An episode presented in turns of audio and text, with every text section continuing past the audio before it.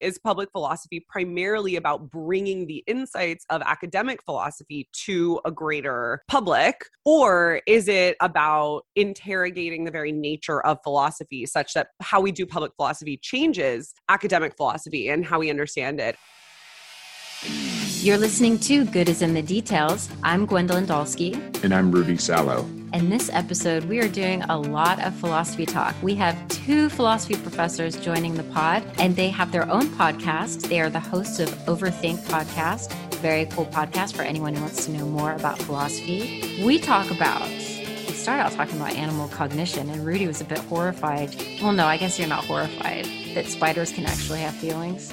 I mean, I I spent most of the episode listening and learning and just kind of soaking everything in. And I do think that the fact that we talked about the possibility, just the possibility of spiders having feelings, sent a little bit of morbid feelings through me. So I kind of was... uh kind of a little detached during the episode because that, that bothered me because I, I don't, I don't like spiders. And quite frankly, I like to kill them when I see them. So I felt very put on the spot because I was amongst three philosophers. And then all of a sudden I hear that spiders might have feelings. I was a little bit more silent on this episode, which maybe some audience members would like that. So this, this might be a perfect episode if you want a little less Rudy in your... No, no, no.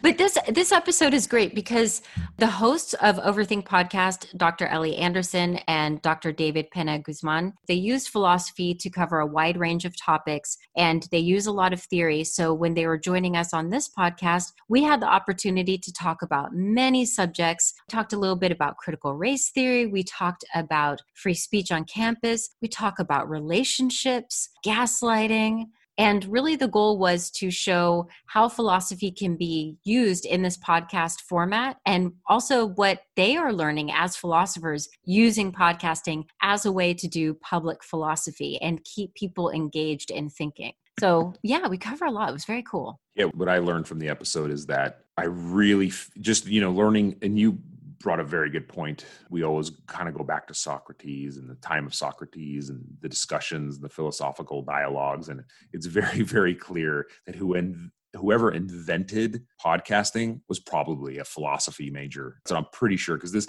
this is the medium for you people. For you people. Well, philosophy means love of wisdom. It literally means it. And so that's a pretty big ballpark. And whenever somebody earns their PhD, the PhD stands for philosophy doctorate. So if you have a philosophy, or I'm sorry, so if you have a doctorate in biology, if you have a doctorate in history, you are a philosopher. So that's why it's a pretty large ballpark. Okay, let's talk philosophy and podcasting. So for this podcast, we have a lawyer and three philosophers. How are you feeling, Rudy? Terrible. And could you introduce yourselves? Maybe Ellie, go first. Great. Yeah, I'm Ellie Anderson. Where are you teaching? What's your area of expertise? And also welcome back, because you've guest hosted, what was it, three pods?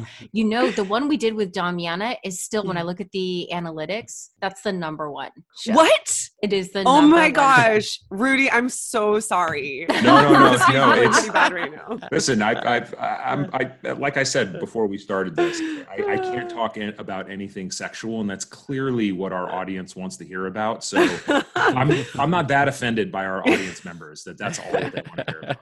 Well, but that's, it's especially wonderful to hear that, Gwen, because as you know, it was your original interview with Damiana on your previous podcast that inspired David and me Really? to start our podcast. Yeah, because yes, we were listening to that episode on our road trip to Ashland, Oregon, and we were like, we should do a podcast too. Oh, well, that's great. So just for our listeners out there, it's season one. I think the title is How to Be a Femdom, and Ellie and I went to a professional dominatrix, uh, Damiana Chi, and we went to her dungeon in downtown L A. This is pre-COVID. Yes. We had a chance to look around. I think there's even a couple photos on the Instagram. Can I ask a silly question? Did you guys have to put on masks even though this was pre-COVID, or is that not part of the whole dungeon thing? Is that, that's not funny, right? I'm sorry. I'm Later glad. That night we did. Yeah, okay. That's enough. That's enough of that.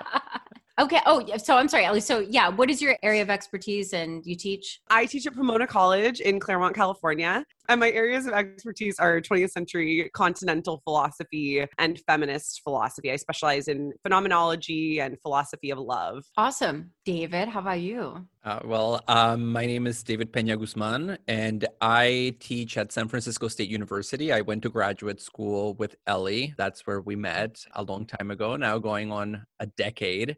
And a few years ago, I moved to the Bay Area to teach, and I specialize, like Ellie, in European philosophy from the nineteenth and twentieth century. But I also specialize in the philosophy of science. So I oh. straddle this line between teaching sort of philosophical critiques of science as well as philosophy of science uh, more directly. So, and David has a new book coming out on animal cognition. Oh.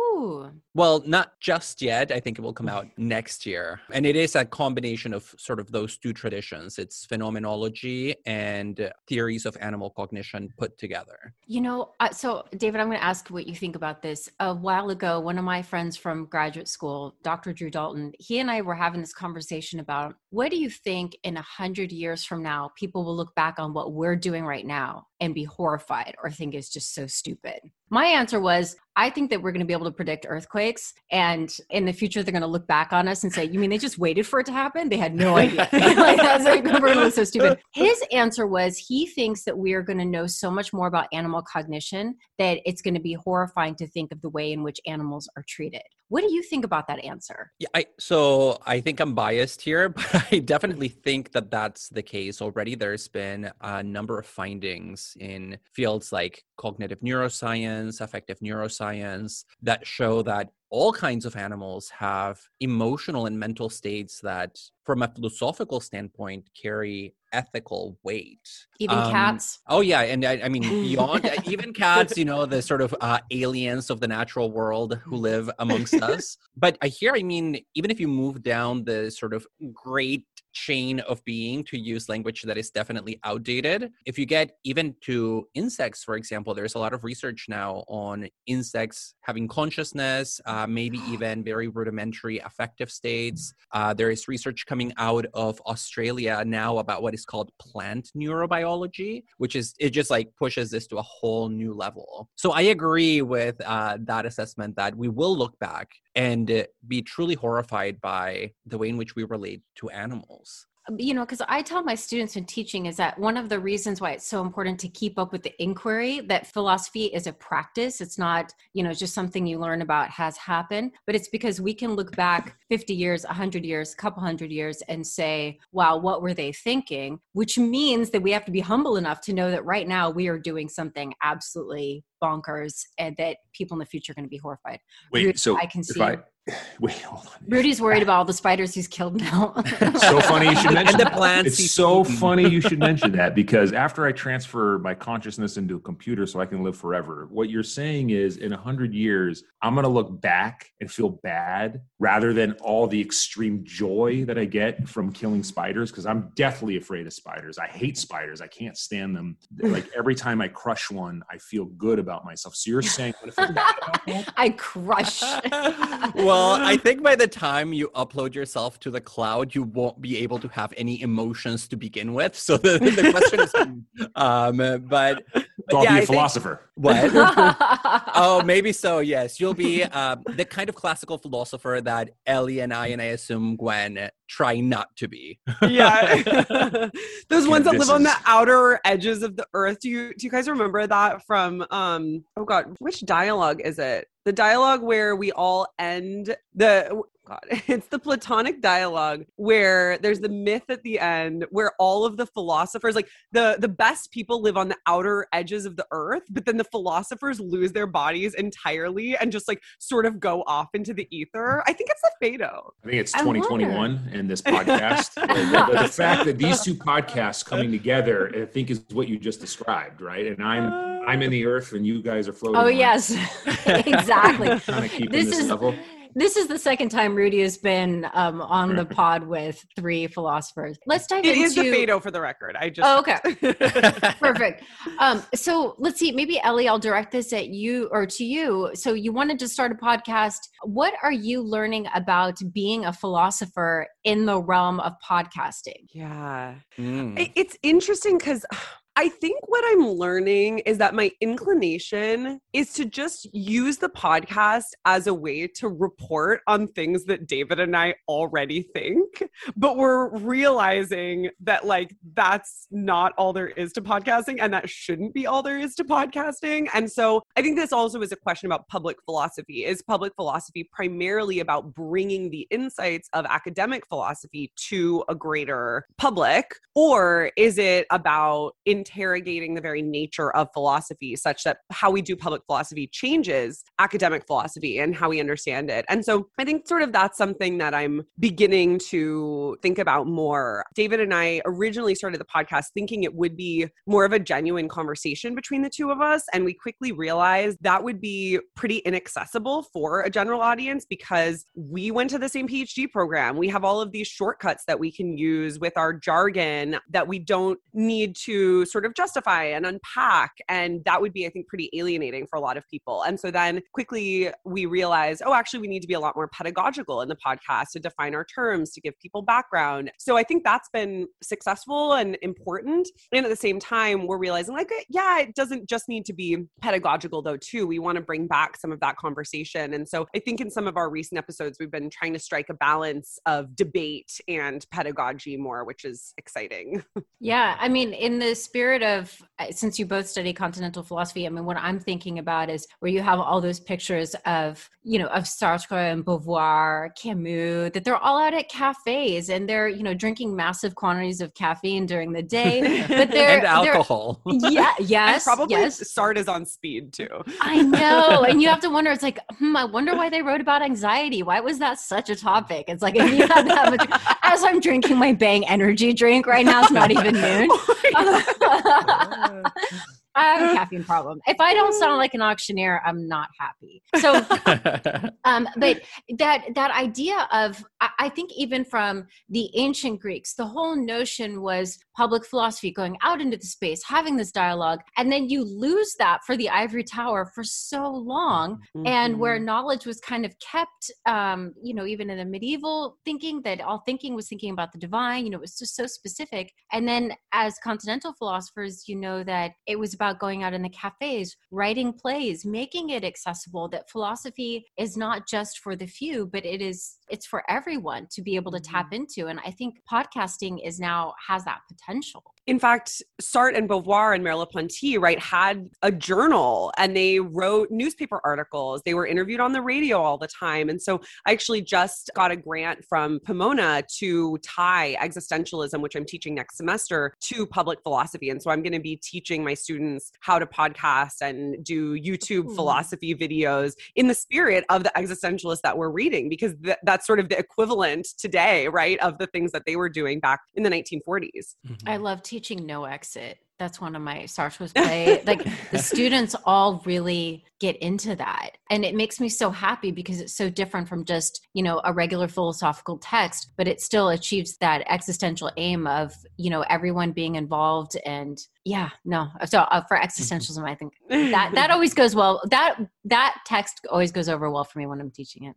Mm-hmm. Um, David, so I'll, I'll throw it over to you. What are you learning about being a philosopher through this medium of podcasting? Well, I mean, keeping in line with this discussion about the communal side of philosophy, um, one way in which I think about it is in terms of the distinction between process and product. Uh, you know, there is the process of philosophizing, and then, you know, in theory, you can come up with a product that you put out to the public. And I think under conditions of the modern university system, we teach our students to really only focus on the product, right? Either mm. they give us an essay that's already polished and we never even know how they came to write it, or we share with them essays and books that we expect them to read without really having an insight into the process. And one thing that podcasting does is that it brings to the foreground that process of talking through a problem in community. So, you know, in this case, um, the four of us were here chatting, and you get to see a very different face of philosophy. And it's a phase that's always been there, but that I think has been mm-hmm. repressed. You know, you mentioned with the ancient Greeks, the focus on the public square, the agora, of going out into the public and and talking to other people, that peripatetic tradition of, no, go outside and engage strangers. You know, in the medieval period, you had what were called disputations, these public debates that happened at some of the first European universities, but mm-hmm. still it was a communal activity. So even though it was this reflection on the divine, highly abstract, highly uh, concept-driven, it still was a practice. Or, or I think about the modern period, there's a very long epistolary tradition of people doing philosophy by writing letters to one another, like private mm-hmm. letters. And now we look back at them and we think of them as a sort of community of letters. And so I, I think we, I, I would love to get to a point where we can talk about, and maybe we are there already, a sort of community of philosophical podcasting. And I think this would be one example of that. Yeah. So just um, as, as Ellie had said, like going back and defining terms. So David, I'll ask you, what does it mean to do philosophy? So when you say these philosophical terms or these ideas, so what, yeah. what is, could you, or give a, give an example. So for the non-philosophers listening to this, what do we mean by? And me. Don't. And for, me. and for Rudy. for Rudy. This, this is a question um, intended for Rudy, but addressed to Ellie and David. So, I mean, I'll plug some of my own research here, weirdly enough, uh, because I just published a piece in a journal about this very question called The Groundlessness of Philosophy, where I and my co-author, Doctor Jessica Block, who lives in Baltimore and also went to graduate school with Ellie and I, we make the argument that, in fact, there is no such thing as a trans-historical, trans-geographical definition of philosophy. You just cannot do it. You might be able to capture a lot of things under whatever definition you give, but the boundaries are very porous. So you mentioned Sartre's uh, No Exit, you know, it doesn't really fit any traditional definition of philosophy, right. Yet it is frequently taught in mm-hmm. philosophical academic settings. And so I think we have to be really uh, humble and very open-minded about what philosophy is. And the fact that we can't really demarcate it as much as we want to shouldn't be a reason to flee away from it. For me, that's a reason to sort of run directly to it. But we do say it's, uh, we use a, a Greek term, aporia or aporia, depending on how people pronounce it, which just means like an irresolvable dilemma. And I think that philosophy is aporetic for that reason. It's great and we can talk about it and we can do it, but we can't really tell you what it is. You just have to sort of jump into the element. Ellie, what is, when you're, when you've worked on the podcast, is there a theme or a topic that has really resonated? Where, where have you gotten the most amount of feedback for? And was any of it a surprise to you? Yeah. Um, I think our th- three episodes come to mind that I think have really resonated with listeners. And I have to say, I'm not actually surprised by these three being, being uh, among our most popular. One is an episode we did on why millennials love homemaking, where we talked about the millennial one. obsession with plants. You can see my Monstera plant is currently right next to me in a room full of plants. And the millennial practices of, you know, sort of trying to make a home in apartments that usually we don't own because we can't afford to own them. And we talked about Mariano Ortega's concept of home tactics and a number of other things. David brought in Epicurus's approach to philosophizing through plants. And I think listeners really just enjoyed that and felt seen by that topic. Yeah. um, because it integrates aesthetics with social and political issues, with philosophical psychology. And then our other two that come to mind are the conspiracy theories episode with Brian Keeley, because that came out very shortly after the January sixth riot at the Capitol.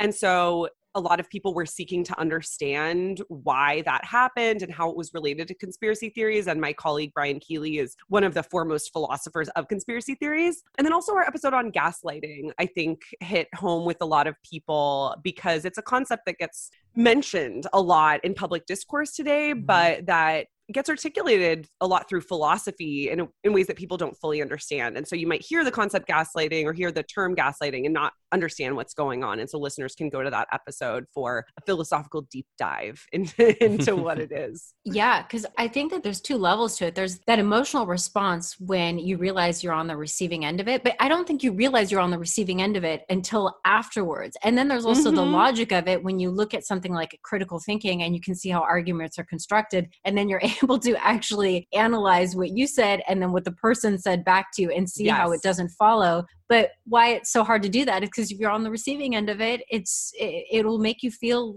doubt yourself and like you're a little bit crazy. Yeah. And one thing that we talked about in that episode in particular is the possibility that some gaslighters, uh, not just the gaslightees, might not even fully know what they're doing because of the way in which society is already molded by all kinds of systems of power, to the point where we we don't realize the extent of the harm that we cause. Although, of course, you know, here that's a false symmetry because our focus should be on the gaslightee, but it does raise this really interesting question about the interaction between emotion and reason in a very volatile setting. Right. I would love to know what um, what you think about the discussion that has been going on about free speech and university campuses. And not only that, but the governor of Florida, DeSantis, just recently signed into, I don't know if it's a, a law or what he did, but something where people in public universities who are teaching, they needed to state what it was that they were, yeah. you know, teaching, because uh. this fear of indoctrinating. And I'll just, I'll throw out there my thing. This is why critical thinking is so important. It is true that when people go to university, they tend to come out more liberal. The causal factor that they're arguing is that because it's indoctrination, because of the professors. But with critical thinking, you can look at, well, are there other potential causal factors? And there is another potential causal factor, and that when you're in a university, you tend to be surrounded by people who are not like you because it's a draw. And so you become friends with people who are outside of your town, your group, your first language, your ethnicity, your religion, and that kind of interaction will enhance your capacity for empathy and might make you a bit more left-leaning. So it's not necessarily the material that is being taught that you're being indoctrinated. And not, let's not forget, there's departments, business departments, engineering departments. You know what I mean? Philosophy like, departments. yeah, yeah, true, true. So that that's my take on it. But I'm wondering, you know, I mean, since the Western philosophy, we have Socrates, who is executed essentially for, you know, for free speech, um, for challenging the day. I mean, I was thinking about DeSantis, mm-hmm. who is like an updated Meletus, kind of. Yeah. But how are you handling, or what are your thoughts about this question of indoctrination and free speech on university campuses? And where's the line when it comes to free speech? I want to give David the first pass at this question, but I want to just briefly plug that I saw this incredible tweet a couple weeks ago where somebody, a conservative Twitter guy, said something like, if Socrates were alive today, he would have been canceled. And then somebody else was like, you know what happened to Socrates, right? Like, I mean, he was he was executed, so he was canceled in sort of the yeah. most severe possible way. yeah. yeah, yeah. Okay, over to you, David. Hemlock. Hemlock. He drank poison. Okay, go on. No, I mean, yeah, he he did do that. Although there are people who argue that he was ultimately put to death because of his defense of totalitarianism and his, you know, anti-democratic politics. But that's, a, that's for another time. Um, uh, Ah, that's it's such a difficult question. And we did just record an episode on cancel culture, and there are some connections here in terms of this fear that universities are factories of socialism that are creating oversensitive students that just want to censor everything they don't personally like and that doesn't align with the worldview of the so-called left. And I mean, one thing that I will add here that strikes me as essential is the thing that the right is focusing on right now as the new boogeyman, which is this thing called critical race theory, right? This is at the heart of Governor DeSantis' um, project to try to uh, de-liberalize the universities in Florida. And it's at the heart of, um, what is it, H, uh, House Bill like two thirty-three or so, that requires students to register their political views with the state as a way of ensuring so-called intellectual diversity on campuses to prove that, you know, conservatives are really excluded and underrepresented. But what, what strikes me as important is that the thing they chose to focus on is this thing called critical race theory. And in some ways, it's a very smart label for the right to focus on, because just rhetorically, it has the words critical, which makes it seem as if you're criticizing America, you are anti-American. So just from a P R perspective, you know, kind of like mm. a, a pretty powerful move. But it also has the word theory, which is associated with a lot of things that get coded as indicating the West Coast elites, right? The overeducated uh, people who are seen as controlling Washington and controlling Hollywood uh, on two ends, on, on the two coasts of the U S, uh, in D C and in L A. And what's interesting about this is that the right doesn't say, look, we don't want to talk about race in or racism in university campuses, because they know that the P R for that is a little trickier to sell. And so they choose this thing called critical race theory that just sounds really bad if you're conservative leaning. And so I'm, I'm really interested in the kind of symbolic dimension around the choice of the thing that gets constructed mm-hmm. as the new boogeyman. Uh, but yeah. Ellie, I'm, I'm curious about your thoughts here, and um, you know, Rudy also, around yeah. the politics of, of this moment. Well, I'll say I only became aware of the right's attack against critical race theory maybe a month or two ago, because I was just coming out of the pandemic. I'd recently been vaccinated, and that meant that I could suddenly hang out with people, you know, indoors again. But it also meant that I could hang out with my parents' friends and my partner's parents' friends, boomers.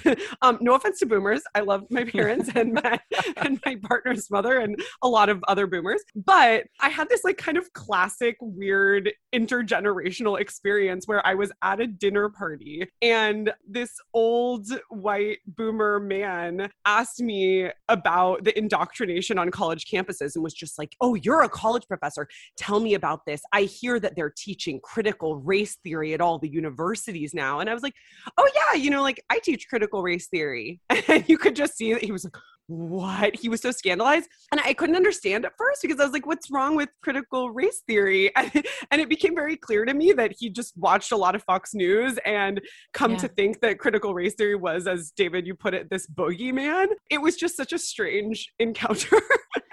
yeah. But I, I think, yeah, I, I mean, I think Gwen, you mentioned that I thought the a same lot thing. of, yeah.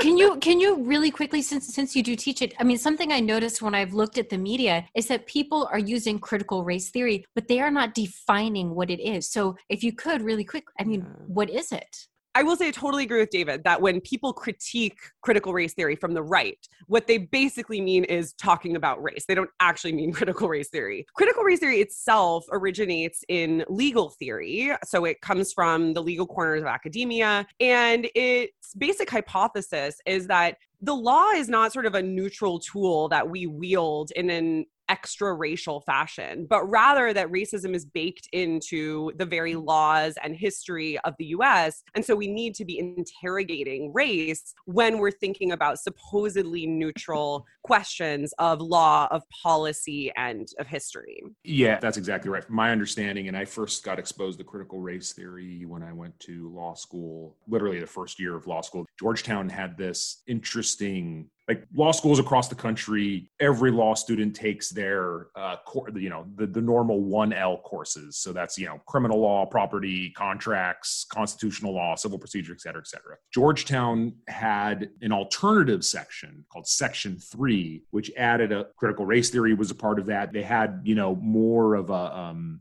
the right would definitely hate Section three. Let's just put it that way. I I, I wasn't in Section three. I have a lot of friends that were in it, and I learned a lot from them. Them, and they definitely opened my eyes to a lot of things that, that they were learning. It wasn't that they were taught something different. They were just kind of taught some things in the context. And I think critical race theory was a part of that. But basically, critical race theory is, okay, how has racism shaped U S laws? And how has that impacted people's lives? The way that I've seen some right-wing media talk about it is that it's making all of these white people feel bad. And... Yeah.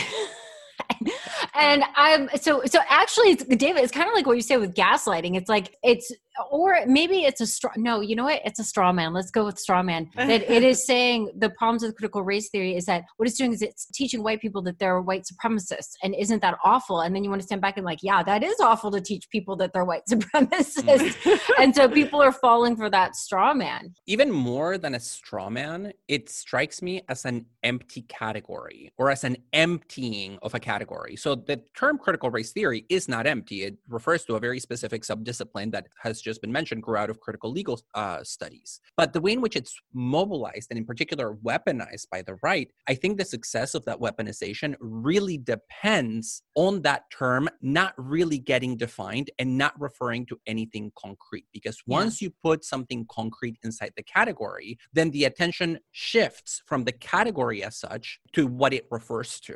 Mm, and at that point, yes. then you have to talk about race and racism. And that's what the right doesn't want to do. So the term critical race theory as it's being used right now, it's really a deflection mechanism to talk about anything but critical race theory. And so it strikes me that it's important to think about how the category is used and not just what it really means um, mm-hmm. for the people who are experts in it. Because most of the people who work on it wouldn't recognize what they do in the way in the way in which it's being described in the media. Yeah. And I want to think a little bit more about what you just said, David, in terms of the feelings that you brought up, Gwen, because I think it's totally right that a lot of the right-wing criticisms of critical race theory have to do with this idea that it makes white people feel bad. And so I want to rest with that for a moment, because first off, should we even say that that's what critical race theory is doing, right? Especially in its origins as a legal theory. I mean, the law attempts to exclude feelings from its domain altogether. And so like, it's almost this weird permutation of the right-wing accusation of these liberal snowflakes who just like care about their feelings too much. I think a left-wing critical race theorist could say, okay, I'm trying to talk about the way that structural racism has shaped U S policy, and you're wanting me to focus on your feelings, right-wing snowflake. And so there's that component to it. And at the same time, I think there's truth to the fact that facing racism, the history of racism in the U S does sometimes make white people feel bad. But A, is that a bad thing? And B, I think we need to be really careful about misplacing the origins of those feelings and make it seem, making it seem like it's critical race theory or uh, Black people and people of color who are making the white people feel bad. So just to use an example from my own experience, as a white person who teaches some classes on race, it can be really complicated and a lot of feelings can come up, mm-hmm. but who am I to say that those feelings are more important than the history of racism in the U S and or the feelings of my students of color who have been contending with racism their entire lives? Like for me, a bit of discomfort and negotiation of my own white privilege is the least I can do as a, as a white person. Mm-hmm. So yeah. even when bad feelings are coming up, okay, bad feelings come up. It's really not the end of the world. There's also an, a, a question here about which feelings get activated in this discussion, mm-hmm, mm-hmm. because the way in which I've seen it, the feeling that often appears in the rhetoric of the right is they're trying to make me feel guilty. Uh, this kind of white guilt and a fear of white guilt, the sense that I should not have to feel guilty for something that has happened before I was born, even if that thing continues and continues to privilege me. And, uh, you know, there's a lot of research in critical race theory about the problematic of white guilt. Yeah. And so it, it seems like it's a doubling effect that's happening where it's producing a lot of discussion about white guilt, but in the exact opposite direction than what critical race theory is. Theorist mm-hmm. uh, would want, you know, in, yeah. instead of thinking about white guilt and its dangers and maybe finding a better way for white people to contend with the history of racism from which they continue to, to derive benefit. Here, it's kind of a recognition that if we look at racism, we will feel guilty and we don't want to do that, so we won't look at it. yeah, yeah. And then also the idea of trying to make critical race theory illegal is in and of itself. Oh my God. The very yeah. argument that's being yeah. said about it being baked into the legal system. Yes. I, yes. Can I can I ask a question? I, this is just back to the gaslighting, because now that you say that you did an episode on that and it really resonated with people, I'm thinking I have seen the word gaslighting pop up so much more. And in your discussion of it, why is it up more? Is it, does it have to do with a cultural shift or an awareness, or what makes it a hot topic now? Why, why, why? Ellie, do you have thoughts about this? So the term gaslighting comes from a nineteen forties play and film called Gaslight, where there's an abusive husband who's basically trying to convince his wife that she is crazy. But I know in academia recently, Rudy, you want to interject about that film? Uh, no, I was just going to say it's a very well-known film noir, uh, Gwen. Mm-hmm. You know, I'm a, I'm a film noir fan, and it's just, you know, it's amazing, a film noir nerd. And I've spoken on that on many podcasts. It's amazing that that term is so... it's become such a popular term now, mm-hmm. and it all started with that play and movie. So sorry, just want to mm. tip my hat to film noir. Yeah, and I think within academia, it's gotten a lot of traction within the past ten years, I would say, um, partly due to a conference I attended at Claremont McKenna a few years ago, and then also partly due to a special issue of Hypatia, the top journal in feminist philosophy that came out just last year. But I feel like there's probably a missing link between those super recent conferences and the film and play that came out ages ago. Yeah, there's got to be something in between. Um, you know, I think it's this idea of mansplaining, right? Like, I'm wondering if that's, mm. I, I'm, I'm almost wondering if it's maybe because you have a more diverse and open pool of people who are in the workforce, there's more people on the receiving end of it and recognizing it. And I'm wondering if you, first you've got mansplaining and now you've got gaslighting. That mm-hmm. is, because there are more women in positions that had in the past been with men. Like even, you know, Ellie, I mean, for us to just even be in philosophy, I mean, this is something to have fifty percent of this podcast right now be two women is unusual. That wouldn't have happened a hundred yeah. years ago. Yeah. I wonder yeah. whether there was a moment where there was a need to develop terms to name previously unnamed phenomena yeah. that were part of women's experience. And I think that the term mansplaining maybe kind of led the parade in this particular case, where a number of people, I mean, women in particular, said, yes, we didn't have a word for this. And because of that, we couldn't quite talk about it. We couldn't quite process it. And I just wonder whether that then led to people trying to name other aspects of their experience, and gaslighting yeah. was... yet another, but I mean, I don't really have any causal narrative here yeah. to add uh, substance to that claim. Well, in the same way that sexual harassment, once that mm-hmm. term came on the scene a few decades yeah. ago, suddenly gave voice to so many women's experiences. I wish gaslighting were as simple as mansplaining, though, because I hear the parallelism that you two are drawing between them, and I, I agree with that. But I think when I actually think about the concepts themselves or the experiences themselves, they're so different, because mansplaining is so easy to spot. And so easy to take with a grain of salt or inwardly roll your eyes at. Whereas gaslighting can be so difficult to name, so difficult to figure out if it's even happening to you, right? Because it exists in this really complex dimension of affective and verbal and behavioral interactions between people, such that we're trying to get to the truth of what happened, but the truth of what happened sometimes isn't an objective truth, right? And I think in the case of gaslighting, going back to your point earlier, David, so many gaslighters don't even know that they're gaslighting. And yeah, sure, a mansplainer doesn't know that they're mansplaining, but you can be like, well, literally what just happened is that I defined this idea and then you redefined it and made it seem like your own idea, as opposed to gaslighting. It's like, you're doubting my own reality. No, you're doubting mine. Yeah, I guess it it is harder to call out cases of gaslighting, in part because they also happen in private settings, in romantic contexts, yeah. where the person that you're supposed to rely on the most suddenly becomes the one that is in question. And uh, that can be very difficult to navigate, you know, because and also your, because your safety net becomes your becomes the source of the danger. Yes. And also because part of the experience of gaslighting is precisely doubting yourself, right? And that may or may not be the case with mansplaining. Yeah. I've also noticed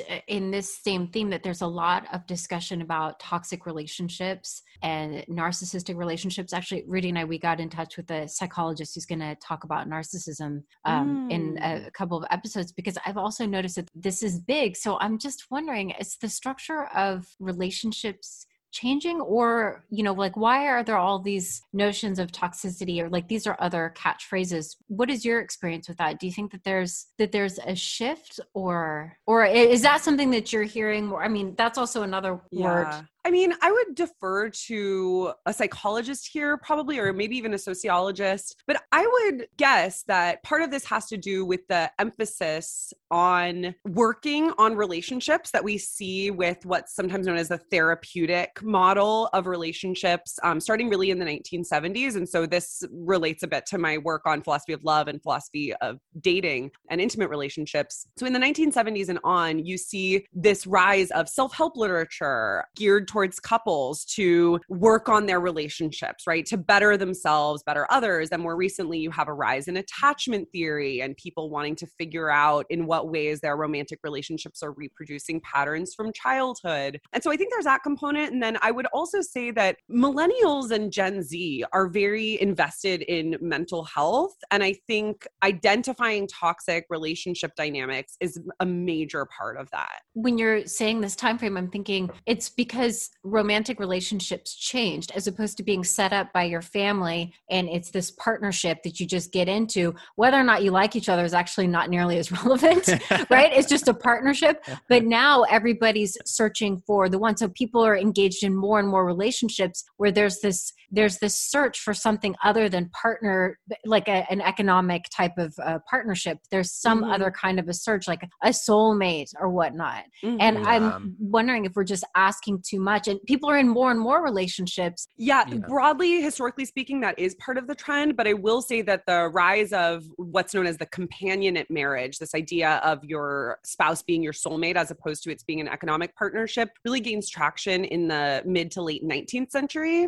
And then I would say what's more closely related to the rise of the sort of therapeutic relationship in the nineteen seventies is influx of women in the workplace and realizing that they're not focused on their relationships with men as strongly as they were before. And, you know, that's, I think, true mostly of middle class and upper middle class folks um, who are the ones like reading and buying the self-help books. And so I'd want to put in that that caveat about class. But I would, I would associate that a, a bit more with the rise of women in the workplace, or the rise of middle-class women in the workplace, although that does go back to this companionate marriage that you see a bit earlier. But David, you, I want to hear your mm-hmm. thoughts too. Well, I mean, beyond that, I think it is true that relationships are changing. And this is largely anecdotal, but I think it's also backed up by some sociological data that younger generations don't want the same relationship script that has been passed down through generations. You know, uh, Gwen, you mentioned like people wanting to find their one. And, you know, I have a lot of students. I meet a lot of younger people who are like, I'm actually not even looking for the one. Um, maybe I'm looking for a multiple or for something that doesn't really fit a traditional box as As far as what society recognizes as a romantic relationship. So I'm here thinking about uh, the rise of, you know, polyamorous relationships, the explosion of uh, open relationships, which in some ways, and Ellie and I did a sequence in our podcast about relationship types in which we talk about some of these, in which part of the new relationship format requires talking through desires mm-hmm. in a way that maybe is still considered taboo under the traditional model of marriage, where you cannot express certain things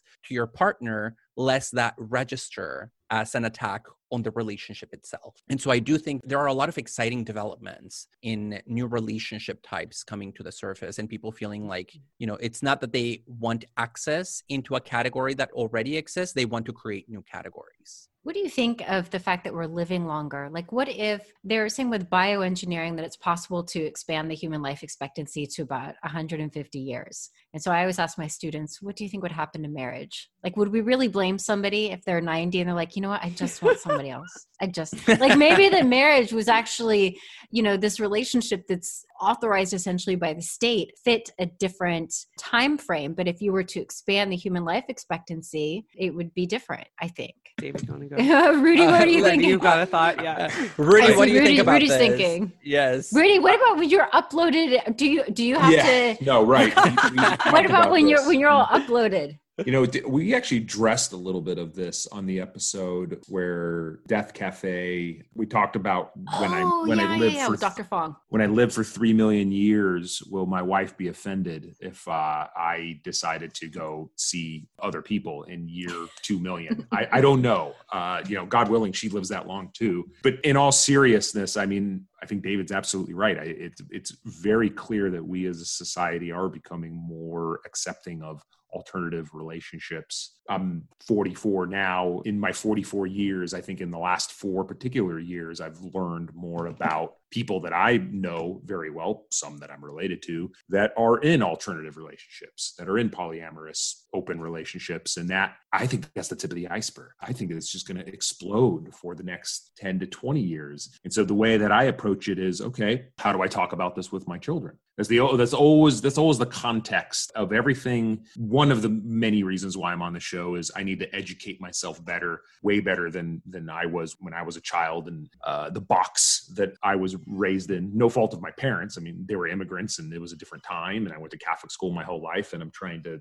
expand my own horizons so I can be a better parent uh, for my children. So your question is actually a really re- relevant one, Gwen, because God willing, we do live, we do live longer. I mean, I don't plan on dying ever. Uh, I plan on, I plan on. Good luck with that. I, hey, I'm, I'm going to go for it. Um, I, I've managed to keep my hair with a lot of work and a lot of positive thinking. And trust me, if you've seen any of the men in my family, you'll be like, that dude is a magician. How the hell did he figure that out? So I'm going to, I'll figure out this death thing sooner or later. Now, Now, whether or not, hopefully my marriage lasts that long. Hopefully my wife can stand me for that long. Do I think society at that point, if we are living longer, will be more accepting? Yeah. I mean, we're already, we're already going in the direction of, of more open relationships, of yeah. reconstructing what works. So I think when we do get to that point, forty, fifty, whatever years, Lord even knows what relationships are going to look like. I mean, one thing about me is I I became obsessed with the future because uh, I work in transportation. I do transportation finance, and there's just all these crazy things, con- crazy things happening all at the same time. Driverless cars, electric vehicles, whole bunch of things.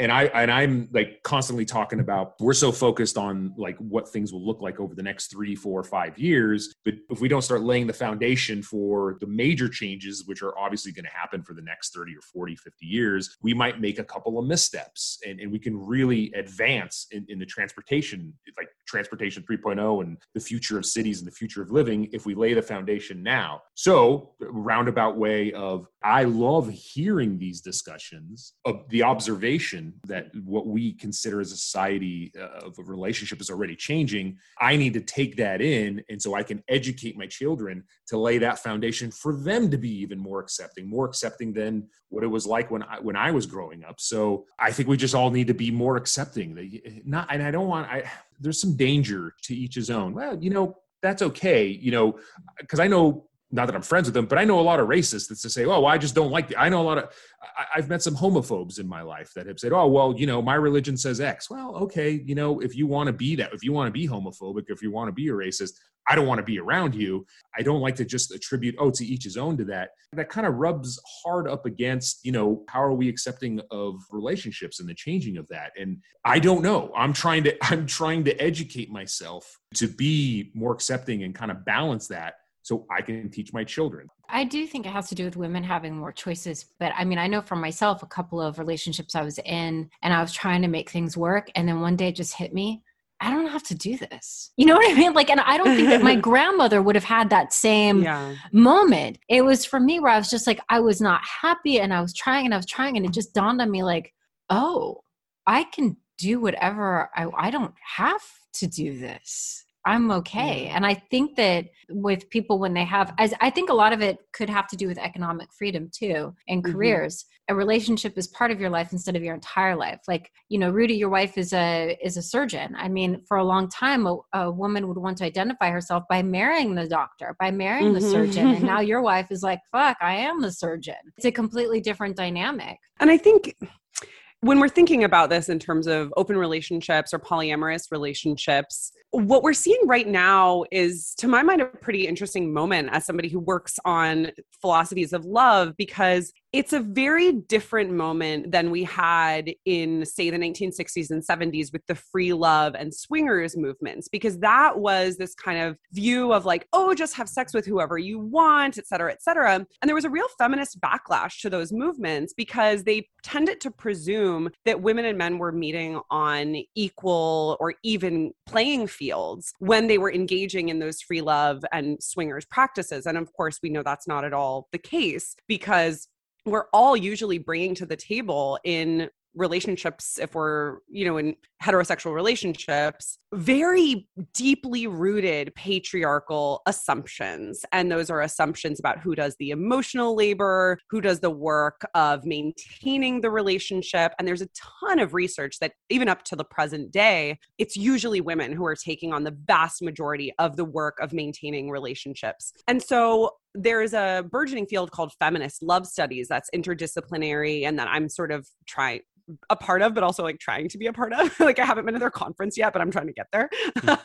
um, which argues, going back to your question, Rudy, about the ethics of polyamorous relationships and open relationships, that regardless of whether you're an open relationship, a polyamorous relationship, or a monogamous relationship, whatever it might be, we all need to be working on unpacking our sexist, gender-based assumptions, Sim- sort of similarly to the way that we all need to be unpacking our latent racist beliefs, you know, and that's why we need something like critical race theory, or that's why we need something like feminism, because we're always coming to our individual interpersonal relationships with background cultural imprints and assumptions that we need to unlearn. I couldn't agree more with you. And I'm, I guess I'm, I'm just trying to say I'm, I'm the living, breathing experiment of that. And I'm, I'm not trying to put my parents on the spot. I'm not trying to put my education on the spot. I think we were all raised that way, especially mm-hmm. we're born in the nineteen seventies and grew up in the eighties and the nineties. Look, things were different, you know? uh, so, and things are evolving. They're going into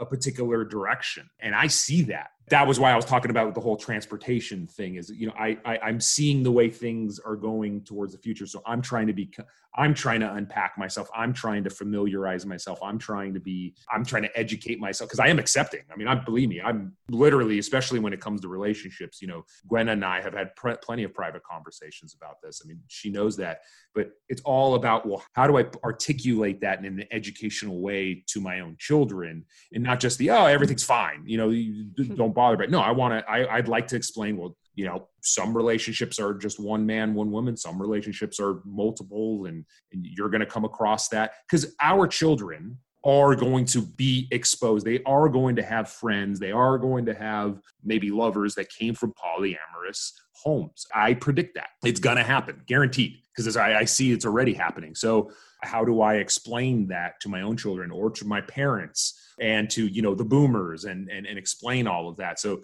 you know, bravo if you want to try to explain that to a boomer. You know, I think, I, I don't think that's, Rudy, I think you'd just be right in the face. Then all that great hair that you've worked to keep is going to be gone. Well, I have to say, my mom's friends loved our series on open relationships and polyamory. Oh, yeah? And they're all boomers. Yeah. They had some heated Zoom debates about these episodes. Oh, that's great. This makes me think about just how difficult that work of unlearning, you know, those habits really is. And there is research to suggest that the older you get, the more stuck in your habits you get. And that's true for all of us, right? And so it becomes even harder and harder. And so going back to this, um, you know, futuristic scenario in which we live to one hundred eighty years, part of me is like, er, I don't know. I, you know, some people say that the best fuel for social progress is the coffin. So maybe we just like need to live our eighty-five years and then oh get out God. of the way for the next generation, because age itself, just the amount of time that you live, is one of the ways in which inequities get sedimented in our culture. You know, mm. sometimes people talk about older generations being more conservative, and they attribute that to people becoming more conservative as they age, which I think is actually inaccurate. I think it's because people who are more conservative tend to have more resources and they tend to live longer, right? Like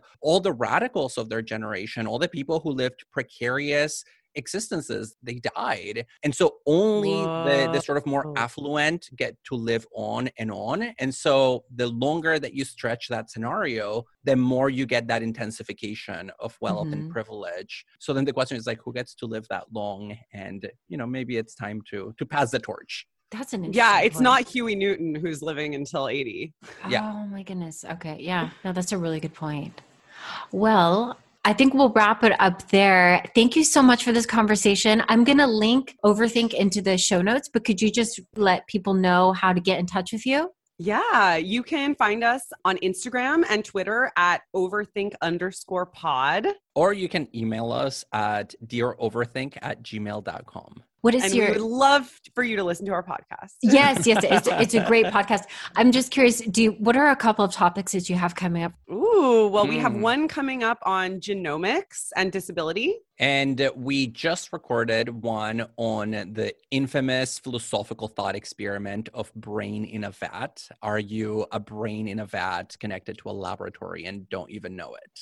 Ooh, Rudy, you would love that one. Yeah, no, I would. And thank yeah. you for paving the way for, you know, other philosophers podcasting. I feel like since you got into it, there have been a lot of folks, including us, who've gone into podcasting, and you were one of the first philosophy folks to get into it. Oh, thank you. Oh, that feels good. That feels good to hear. All right. Well, have a good day. Thank you. Thank you so much. Bye. Bye. Thank you. Thank you so much for listening. And if you have any questions about this episode or any other episodes, or if you'd like to become a sponsor of the show, you can get in touch. good is in the details pod at gmail dot com. If you are enjoying the show, please rate and review it. Just scroll down the bottom at Apple Podcasts and hit that five-star review. And if you would like to support the show, we're on Patreon, patreon dot com slash good is in the details. Okay, we have lots coming up for you next. We have a discussion about robot sex, and we're going to have a discussion about narcissism. Ah, great episodes. Until next time, bye.